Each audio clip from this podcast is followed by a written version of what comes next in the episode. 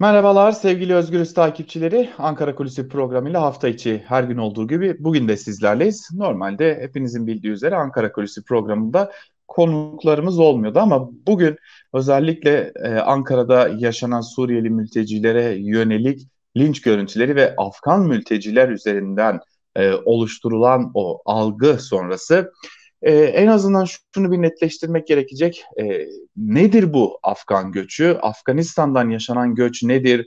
Yeni bir mesele mi, yeni bir konu mu yoksa bunun evveliyatı var mı? Çünkü çok çok farklı gelişmeler, çok çok farklı e, konular tartışılıyor ama e, bu Türkiye'nin yeni bir meselesi değil. Tam da işte bu konuları e, konuşacağımız meslektaşımız bizlerle gazeteci Ruşen Takva. E, öncelikle kendisine hoş geldiniz diyelim. Hoş bulduk Altan, iyi yayınlar. Nasılsın? Çok çok teşekkür ederim Ruşen. Ee, Afgan mültecilerin göç yolculuğunu ilk gününden bu yana takip etti Ruşen. Ee, aslında kamuoyundaki o bilgi kirliliğine dair de çok önemli e, ayrıntıları da aktardı. Tamamını konuşacağız elbette ama şöyle sıcak e, konuyla başlayalım. Ee, Ruşen, Afganistan'dan gelen bu göç dalgası son dönemde artmaya başladı malum. Ee, sen de Afgan mültecilerle o yolun e, büyük bir kısmını birlikte yürüdün, onlarla görüştün, konuştun. Ne oldu da bu göç dalgası arttı? Ne dediler sana? Evet Altan. Şimdi bu hikaye e, tam olarak Biden-Erdoğan görüşmesinin yani NATO zirvesinde çıkan kararla birlikte başladı. Nitekim 45-50 gün önce tahminen o süreç zarfında önce olan hikayeden sonra başladı. Çünkü e, ee, 50 gün önce Biden, Amerika Başkanı Joe Biden'ın yaptığı biz NATO ile birlikte askerlerimizi geri çekeceğiz artık. Eylül'ün başında da tüm geri çekilme işlemlerini bitireceğiz demesinin ardından Taliban çok hızlı bir şekilde hakimiyet alanını geniş, geliştirdi ve o, o 20 yıldır daha önce hiç köylerine girmeyen köylülere köylere girildi ve ilk başta Afganistan'ın vilayetlerinde bulunan kırsal kesimlerden gelen insanları biz 20 gün sonra yani 12 Temmuz gecesi Van'ın sınır köylerinde görüntüledik. Tabii sen takip ettin biliyorsun o görüntüler yayınlandığı evet. ilk aşamada İçişleri Bakanlığı bir yalanlama yapmayı tercih etti. Hatta yetmedi yalanlamasıyla birlikte bunu paylaşan gazetecilerin yani bizim e, provokatör olduğumuzu düşündüğünü Aynen. açıkladı evet. açıklamasıyla. Fakat biz ardı sıra hemen o ilk görüntüleri ve ilk dalgayı belgeleyen videoları servis ettikçe ülkenin gündemi o günden beri bir araya yangın e, Akdeniz'deki ve Ege'deki yangınlar girdi. O günden beri Afganistan, Afganistan hikayesi üzerine devam ediyor. Fakat gelinen nokta bizim o ilk başlandığı gibi bir nokta da değil, çok ciddi bir mülteci karşıtlığına doğru hikaye evrilmeye başladı. Bu da Türkiye için çok tehlikeli bir duruma doğru gidiyor. Zira öyle bir fikriyat gelişti ki şu an Türkiye'de. Bu fikriyat ne sol ne sağ solun da sağından giden, sağın da solundan gelen, hiç daha önce karşılaşmadığımız, hiç daha önce bilmediğimiz yeni bir terime, yeni bir fikriyata, yeni bir felsefeye doğru gidiyor. Ve bu felsefe o kadar tehlikeli ki e, gerçekten e, bir noktada MHP'nin ruhuna rahmet okutacak noktaya gelebilir. O yüzden derhal bir an evvel sağduyuya e, davet etmek ve bu bu bu e, ne derler bu kaygıları göçmenlerin Türkiye'ye girme kaygısını çok doğru yönetmek ve muhatabına yönetmek gerekiyor. Zira bunların muhatabı göçmenler değil, belki de bu hikayenin en masumu onlar. Bu hikayenin muhatabı mevcut iktidardır. Açık kapı politikası uygulayan iktidardır ve göçmenlerin gelişiyle en fazla e, siyasi manevrasını genişletenlerdir diyelim. Peki Ruşen, e, mülteciler, Afgan mülteciler ne diyor sana? E, onlarla görüştün sen aynı zamanda. E, geliş sebeplerini nasıl açıklıyorlar? Bir de güzergahlarını e, anlatabilir misin bize? Evet Altan, 2500-3000 kilometrelik bir yolla geliyorlar Türkiye'ye, Van'a. Yani en azından Van'a 2500-3000 kilometrelik bir yolla geliyorlar. Bu yol boyunca da türlü badireler atlatıyorlar. Ben anlattıklarından öğrendiğim kadarıyla tam bir survivor olarak tanımlıyorum. Çünkü etap etap geçiliyor o yürüyüşün parkurları ve gerçekten bir hayatta kalma mücadelesi veriliyor. Afganistan'dan yola çıkan göçmen e, hangi vilayetten çıkmışsa artık Kunduz, Kandahar bu aralar Kunduz'u Taliban aldığı için de oradan göçmenler gelmeye başlayacak. Yolculuk çünkü 12 ile 22 gün arası sürüyor. E, biz yaklaşık 15 gün sonra sınırlarda o, o Taliban'ın hakimiyet alanını genişlettiği köylerden, vilayetlerden gelenleri de göreceğiz. Afganistan'dan yola çıkan göçmen normalde Afganistan İran'ın sınır kapısı var. Fakat bu sınır kapısının Taliban'ın elinden olması olması sebebiyle Pakistan'a iniyorlar. Pakistan İran sınır kapısını kullanıp İran'a giriyorlar. Arada bir Belucistan e, özel durumu var. Orayı geçiyorlar ve İran e, sınırından Türkiye'nin Özalp ve Van'ın Özalp ve Saray e, ilçelerinde bulunan sınır köylerinde giriş yapıyorlar. Bu yolculuk yaklaşık 12 ile 22 gün sürüyor. Aradaki bu 10 günlük farkın sebebi de sınıfsal aslında. Eğer Afgan göçmensen ve paran varsa orada da kaçakçılar sana bir VIP hizmet sunabiliyor. Paran çoksa bir, haftada da 5 günde de veya 10 günde de Türkiye'ye gelebilirsin. Biraz da orta direksen 12 ile 22 gün sürecek. En alt durumdaysan bazen 40 bazen 50 gün sürüyor buraya gelmeleri. O yolun tamamını yürüyor anladığım kadarıyla alt sınıftaki mülteciler değil mi? Değil. Alt sınıftaki mülteci tamamı yürünmüyor yolun. Bir kere onu açıklamak Hı-hı. lazım çünkü tamamını yürüdüğü düşünülüyor. Tamamı yürüdüğü düşünüldüğü Hı-hı. için e, bu mültecilerin ayakkabıları neden parçalanmıyor, üstleri başları neden temizdir diye haklı bir Hı-hı. soru doğuyor. Çünkü orada bir bilgi eksikliği var. Hemen şeffaflaştıralım hikayeyi. Tamamını yürümüyor. Hiçbir mülteci tamamını. Kaçakçılar belli noktalarda göçmenleri otobüslere, arabalara işte 14 kişilik bir araca 60-65 kişi bindirerek belli noktaları araçlarla taşıyorlar. Taşıdıkları yerde kentte bir eve sokuyorlar. Ona şok evi denilir diyorlar kendi aralarında. E, Farsça kelimesi de hapka, şok evinin Farsçası. O evlere sokuluyorlar. Bir veya iki gün yolun güvenlik durumuna bağlı olarak kaçakçıların inisiyatifinde gelişiyor çünkü bu hikaye. Yolun güvenlik durumuna göre bir veya iki gün kaldıktan sonra yani dinlendikten sonra tekrar yola revan oluyorlar. Bazen 50 kilometre bazen 100 kilometre yürüyorlar. Yürüdükleri yerde bir nokta bir checkpoint var kaçakçılar için. O noktada yeniden araçlara bindiriliyorlar. Bu süreç böyle tekrar ede ede Van sınırına kadar geliyor. Param varsa dediğim tek seferde araca bindiriliyorsun. VIP bir hizmetle taksiyle özel hususi bir araçla geliyorsun. Yoksa bu bekleme araların istasyonlar uzuyor, süre uzuyor, beklemeler uzuyor, yol uzuyor. Fakat yine de bir noktadan sonra buraya gelebiliyorsun. E, net oldu sanırım. E, bu yüzden evet. hani ayakkabılar Hı-hı. genelde de dinlenmiş görünüyorlar. Çünkü dinlene dinlene geliyorlar. E, peki hocam şunu merak ediyorum. Geliş sebeplerini nasıl açıklıyorlar? Şimdi e, daha önce bu, bu, bu göç hadisesi, Van'ın e, başladığı göç hadisesi yeni bir hadise değil. Aslında 10 yıllardır evet. devam eden bir gerçeklik. Fakat yine Erdoğan-Biden görüşmesinin ardından Taliban, Amerika'nın geri çekilmesi, Taliban'ın hakimiyet alanı genişletmesiyle birlikte e, Afganistan'da daha önce gelenler ekonomik sebeplerle ülkelerini terk ediyorlardı. Ve ekonomik sebeplerle ülkelerini terk eden göçmenlerin ilk hedefi Avrupa'ydı. Çünkü Avrupa'nın parası çok daha değerliydi. Şimdi hikaye değişti. Yaklaşık 45-50 gündür artık oradan geçen kaçan insanlar sadece ekonomik sebeple değil, aynı zamanda güvenlik sebebi ve kaygısıyla ülkelerini terk ediyorlar ve bu kaygının değişmesi Türkiye'yi transit ülke pozisyonundan ana hedef ülke pozisyonuna getirmiş durumda. Peki yani e, şimdi ben 2019'da Van'a gittiğimde Van Otogarı'nda da e, az önce senin söylediğini e, tamamlamak amacıyla aslında bunu söylüyorum. E, Afganistanlı mülteciler o zaman da oralardaydılar.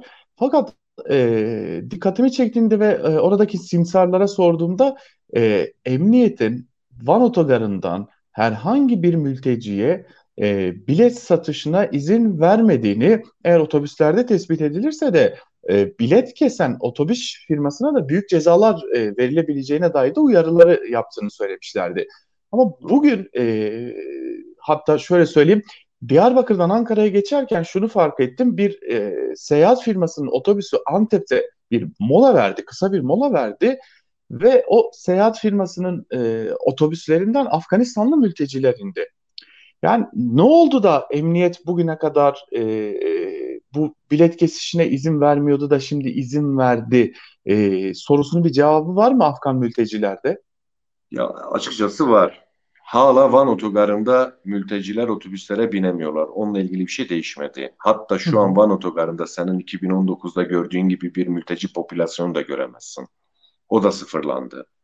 Bunun için zaten göçmenler Van Tatvan karayolunu kaçakçılar aracılığıyla yürüyüp Tatvan otogarında beklemeye başladılar son süreçte. Hı hı. Fakat yapılan haberlerin ardından toplumda bir infial oluştu, bir tepki oluştu daha doğrusu. Bu tepki sonucu kolluk ve güvenlik kendi üzerinde bir baskı hissetti. Bir güvenlik önlemi alma baskısı hissetti. Alınan güvenlik önlemi de şu oldu açıkçası. Sınırdaki geçişleri çok fazla engellemedi. Ee, ancak şehir içerisindeki hareketliliği gazetecilerin özellikle görmesini ve yurttaş kameraların takılmamasını engelleyecek bir güvenlik önlemi alındı. Dolayısıyla e, bir şey değişti. Bir e, felsefe değişti burada da. Hı hı. Bu değişen felsefe işte göçmenlerin Van Tatvan yolunu yürümesini, Tatvan'dan da yine kaçakçılar aracılığıyla Diyarbakır'a götürülmesini ve Diyarbakır otogarından şehirler arası otobüslere bindirilerek ülkenin batısına göndermeye evrildi. Senin gördüğün Antep Diyarbakır arasındaki hikaye de bu sebeple oldu. Çünkü göçmenler Diyarbakır'dan şehirler arası otobüslere biniyorlar ve oradan e, ülkenin batısına doğru gidiyorlar. Burada ayrı bir suistimal da var. Onu da biliyoruz anlatalım Hı-hı. şey hazır konuşmuşken.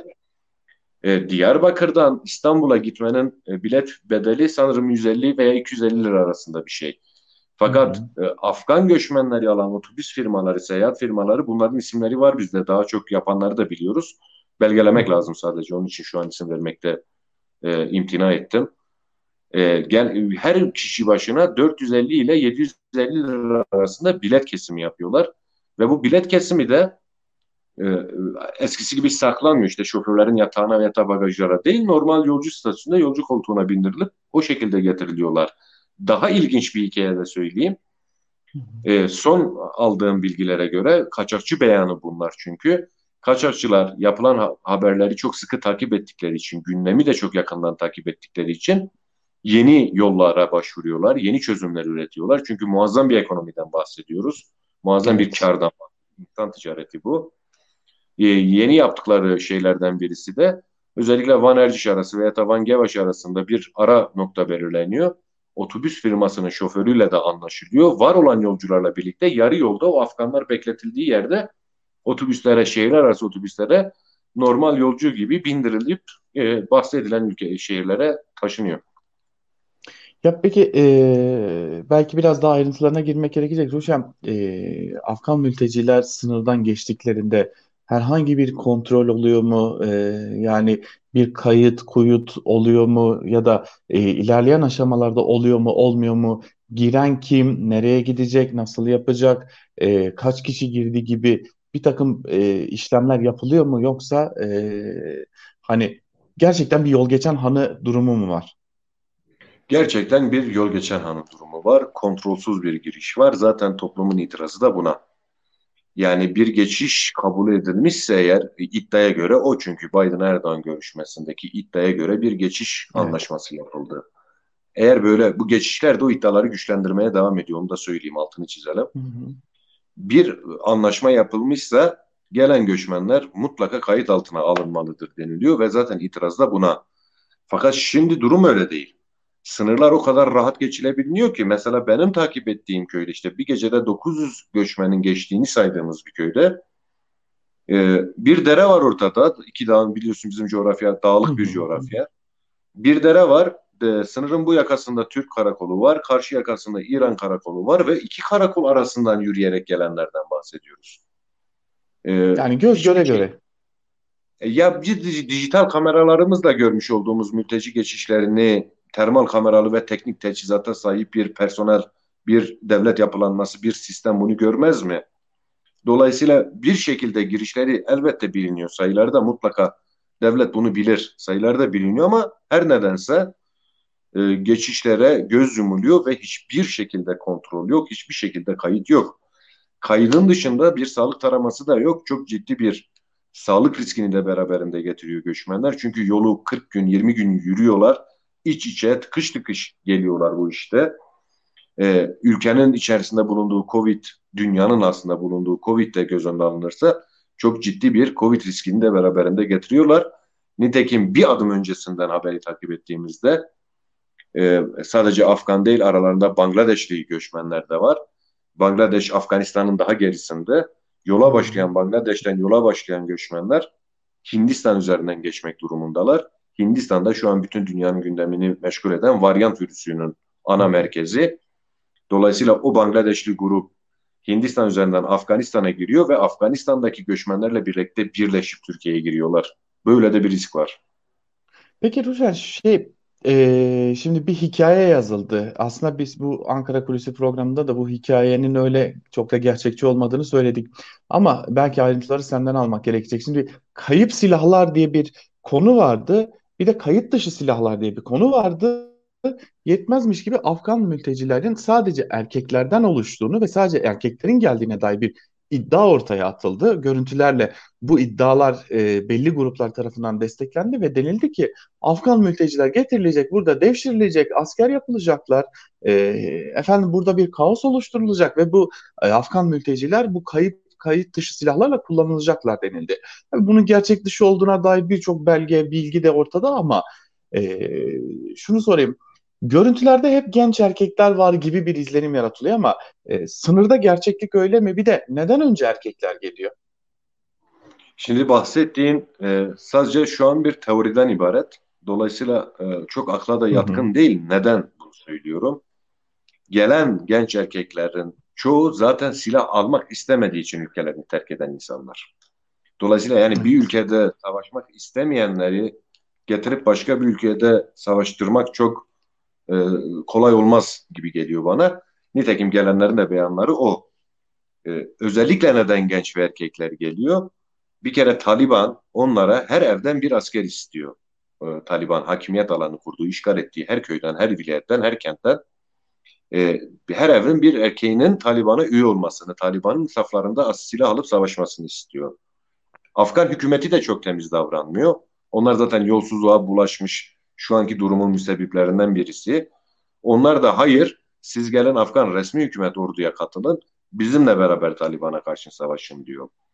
Dolayısıyla oradaki genç erkekler yaşı zaten 15-20 aralığında çoğu çocuk denilecek yaşta ailelerin inisiyatifiyle savaşa katılmasınlar diye ailelerin de asker vermek istememesi sebebiyle e, ülkeden bilerek isteyerek gönderiliyorlar. Birinci sebebi bu. Aileler çocuklarının savaşa katılmasını ve ölmesini istemiyorlar. İkinci sebep yine genç ve erkek olmaları hasebiyle gittikleri ülkede yeni bir ekonomik duruma hasıl olabileceğini, bir düzen kurabileceği umuduyla gönderiyorlar başka ülkelere. Çünkü eğer o genç, o aile bireyi o erkek gittiği ülkede bir iş kurarsa hem Afganistan'daki ailesine para gönderebilir, biraz daha şansı yaver giderse Afganistan'daki ailesini yanına getirebilir umudu var. Dolayısıyla bu sebeple daha çok hatta ezici çoğunluğu genç ve erkekler. Fakat hikaye böyle devam ederse e, Eylül, Ekim belki de Kasım aylarında sınırda bu sefer daha çok kadın ve çocukları görebiliriz. Yani bunun içinde bir e, tedbir alınmalı en azından kayıt altına alınmalı gibi bir du- durum söz konusu. Ben bir de İran'ı merak ediyorum. İran'da sanırım e, Afgan mültecilerin geçişlerini e, en azından be- benim ülkemde durmasınlar, Türkiye'ye geçsinler diye bir kolaylık sağlıyor gibi bir izlenim var. Bu doğru mu? Doğru. İran'daki hikaye tam anlamıyla bir komedi. Şamata'ya dönüşmüş durumda. İran özellikle Pakistan sınırından girmiş Afgan mültecileri eğer İran'a girmişlerse e, özellikle Türkiye yani Doğu Batı kapısına, Türkiye kapısına doğru sürüyor. Hatta kaçakçılarla beraber devrim muhafızlarının ortak çalıştığını birçok yerden teyit ettik. Devrim muhafızları kaçakçılarla beraber mültecileri sınıra doğru getiriyor.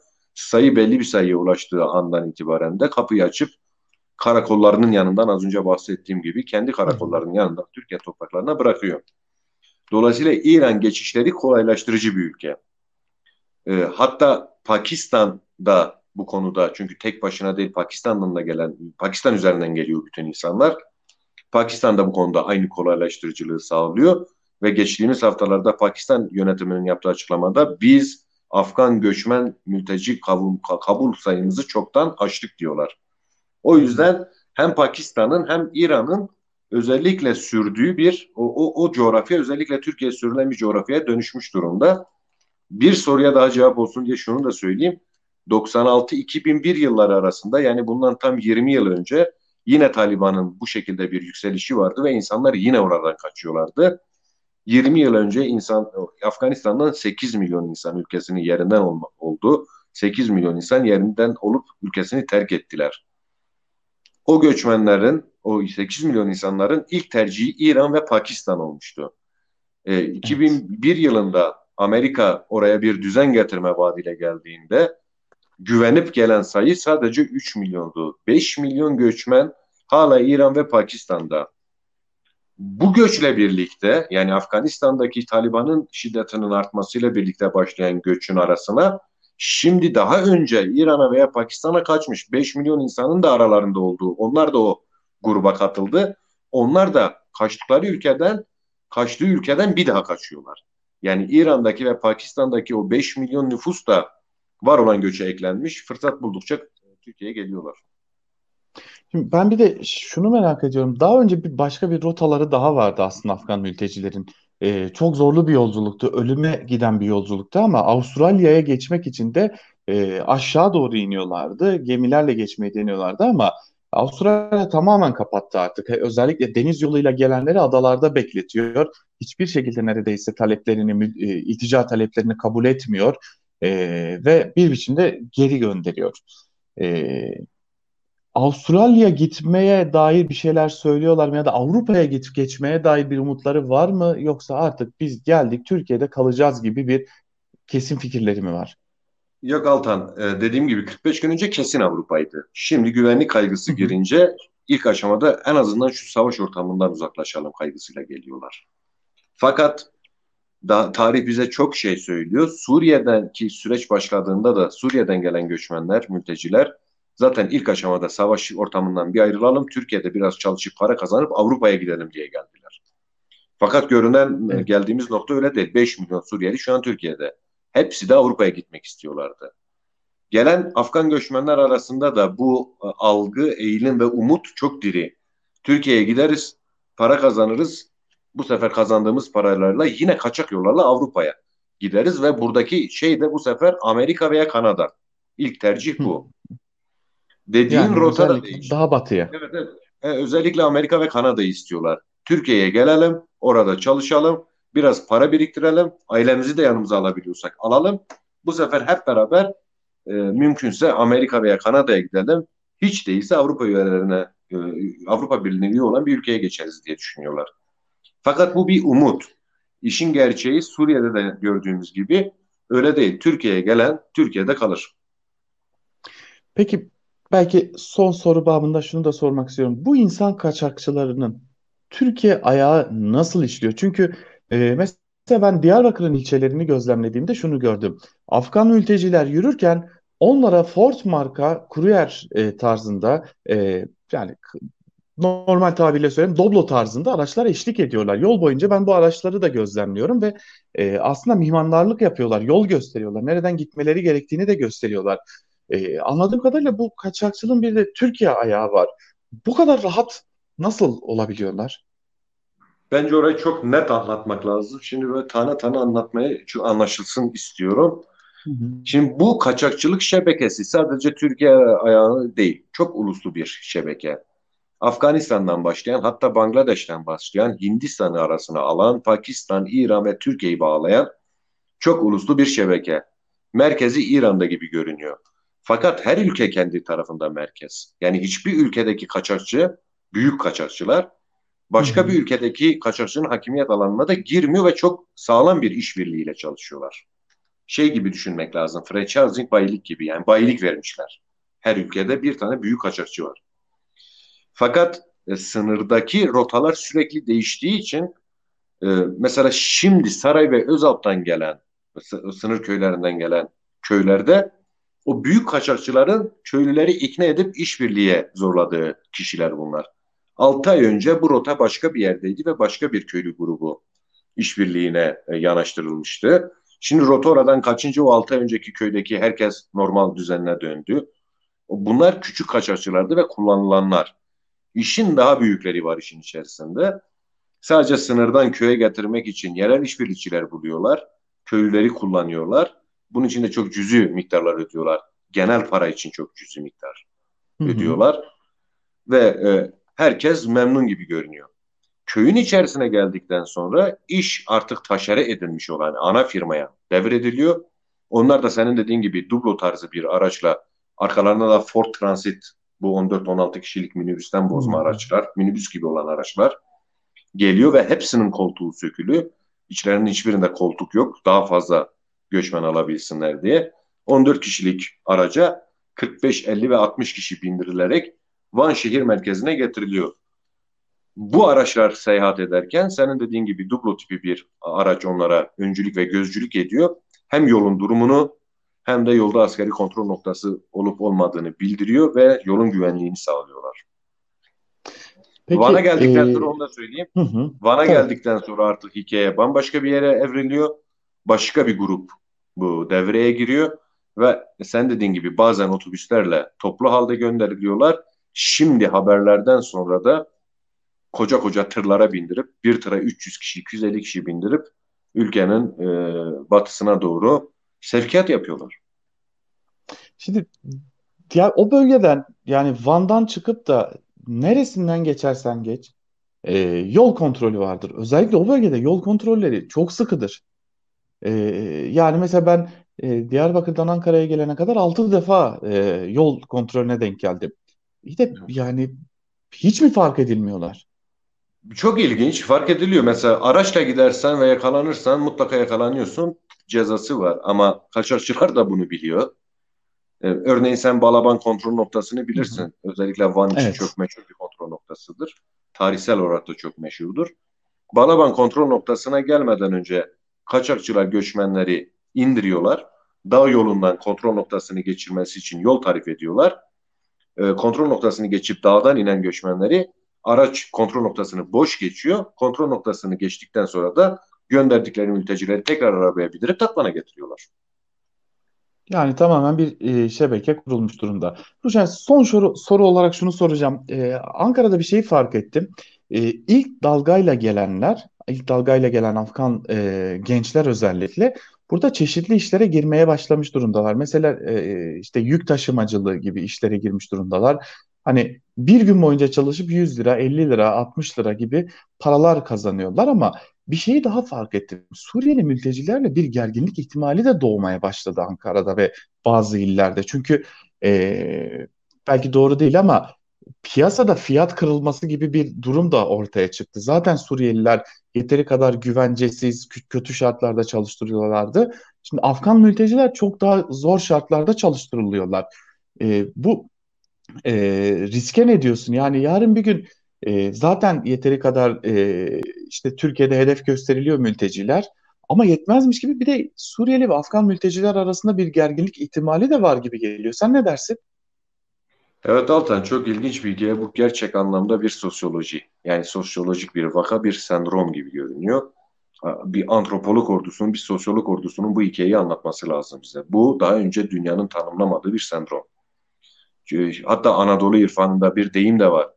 İşte ev sahibi ev sahibini istemez, şey misafir misafiri istemez, ev sahibi ikisini istemez. İlginç bir hikayeye doğru gidiyor. Tanımlanması gerçekten sosyolojiye, psikolojiye ihtiyaç duyan bir şey. Fakat Afgan profilini tanımlamak lazım burada öncelikle. Hı hı. Kelimelere dikkat çek e, etmeye çalışıyorum ama tanımlamak için de bazı kelimeleri rahat kullanmam gerekiyor. Bir kere Afgan göçmenler Suriyeli göçmenlere göre entelektüel seviyesi çok daha aşağıda olanlar. İkincisi e, Afganistan'da erkekler arasında okuma yazma oranı 40 ile yüzde 40 ile yüzde 50 arasında. Yani iki kişiden biri okuma yazma bilmiyor. Kadınlar arasında bu oran yüzde onlara düşüyor. Evet. Tam anlamıyla bir İslam örfü adeti ananesiyle yetişmişler. Ee, ve yapılan son araştırmaya göre Afganistan'ın yüzde 99'u şeriatla yönetilmeyi zaten kabul ediyor. Ee, Suriye öyle değildi. E, sineması, edebiyatı, kültürü, Afganistan'ın dünyaya iz vermiş hiçbir ürünü de yok hani biliyorsun. Dolayısıyla Suriyeli göçmenlerle aralarında nitelik farkı var. Üzgünüm. Yani bu kelimeyi kullanmak istemiyorum ama anlatmak gerekiyor. İkisi arasında bir nitelik farkı var. Dolayısıyla Afgan göçmenler ne iş olarım olursa yaparım grubuna çok daha yakın. ve ne kabul ne verirsen onu kabul edecek pozisyondalar. Nitekim işte sen dediğin gibi sadece o bahsettiğin işlerde değil, kağıt toplamalarda, tabakhanelerde yani insanların istemeyeceği en zor işlere giriyorlar. Kağıt toplayıcılığı yapıyorlar. İşinde bir terzi merzi meslek arabası olan varsa biraz daha şanslı. Geliyorlar ve burada çoğu da sigara, alkol gibi şeyler tüketmediği için kapitalizm içinde istenen personeller oluyorlar. Bu sebeple de e, bahsettiğin gibi 40 lirayı 30 lirayı kabul edip hiç ses çıkartmayan, nereyi verirsen orada yatan, yattığı yeri yadırgamayan bir şekilde e, her işi yapan bir grup. Dolayısıyla bu da o Suriyeliler arasındaki şeyi e, körüklüyor. Ateş alevi çıkartmaya devam edecek gibi de görünüyor. Nurşen yaklaşık yarım saatlik bir ayın oldu e, e, ve çok çok ilginç bilgiler aldık senden ve öyle görünüyor ki Türkiye'yi hem bir anlamda ilginç bir anlamda da zor günler bekliyor. E, son sözlerini almadan önce ben e, şunu söylemek istiyorum. İşte Ankara'da Altındağ'da yaşananlar ortada. E, ortada bir ateş var ve bu ateşe e, özellikle belli gruplar benzin döküyor. E, dileriz bu ateşe daha fazla benzin dökülmez. E, sen ne dersin? Öyle senin sözlerine kapatalım programı. Evet, ya ben de gerçekten oraya bir e, mim koymak istiyorum. Bir açıklama, bir şey söylemek istiyorum. Çünkü programın başında da söylediğimiz gibi bu işin en son sonucu göçmenler. Sebebi değiller. Göçmenlerin buraya gelme sebeplerini tartışmamız gerekiyor. Göçmenlerin burada neden olduğunu tartışmamız gerekiyor. Buna kimlerin ön ayak olduğunu tartışmamız gerekiyor. Toplumda anladığımız kadarıyla, gördüğümüz kadarıyla uzun zamandır ilk defa bir konuda bir birliktelik de var aslında. Bu, bu mülteci karşıtlığı birlikteliği değil, bunun muhataplarının, buna göz verenlerin, sebeplerin e, hesap verilebilirliği bir birlikteliğe dönüşmesi gerekiyor. Muhalefetinden muhalefetinin muhalefetine kadar herkesin e, bu konuda bir mücadele vermesi gerekiyor. Hazır toplumda da bir birliktelik var. Buna sebep olanları, politikalarını ya değiştirmeye yönelik baskı oluşturulmalı. Eğer o politikaların değiştirilmesine itibat etmiyorlarsa, güvenmiyorlarsa erken seçim çağrısı yapıp hükümeti komple değiştirmeleri gerekiyor. Net çözüm bu. Mültecilere saldırarak, göçmenleri öldürerek, hadi hep beraber onları dışarı atalım diyerek ne bu sorunun önüne geçilebilir ne de hali hazırda sınırdan geçişleri durdurabilirler. Gerçekten bunları yapanlar kendilerine vatanperver diyorlar. Vatanlarını çok seviyorlarsa yapacakları şey göçmenleri öldürmek değil, ırkçılığı ıı, benzin dökmek değil, muhataplarına hesap sormak, muhatapları hesap vermiyorsa muhataplarını seçimle değiştirmek. Ruşen çok çok teşekkür ederim hem değerli gözlemlerin hem bilgilerin için. E, dileriz bu konu e, layığıyla çözülür ve kimsenin canı yanmadan, kimse aç kalmadan ve kimse e, aslında söylenmesi gereken esas şu şu kimse bile isteye vatanını, ülkesini terk etmez, mülteci olmak istemez. Bunun sebepleri vardır. Bu sebebi yaratanlarla konuşmak gerekecek. Evet, Ankara Kulisi'nde bugün konuğumuz gazeteci Ruşen Takva'ydı. Hem e, Afgan mültecilerin yolculuğunu, nasıl bir yoldan geldiklerini, sebeplerini hem de önümüzde gün, önümüzdeki günlerde yeni bir göç dalgasıyla karşı karşıya kalacağımıza dair de önemli bir bilgi verdi. Tekrar teşekkür edelim Ruşen'e ve e, bir başka Ankara Kulisi programında tekrar görüşmek üzere diyelim. Hoşçakalın.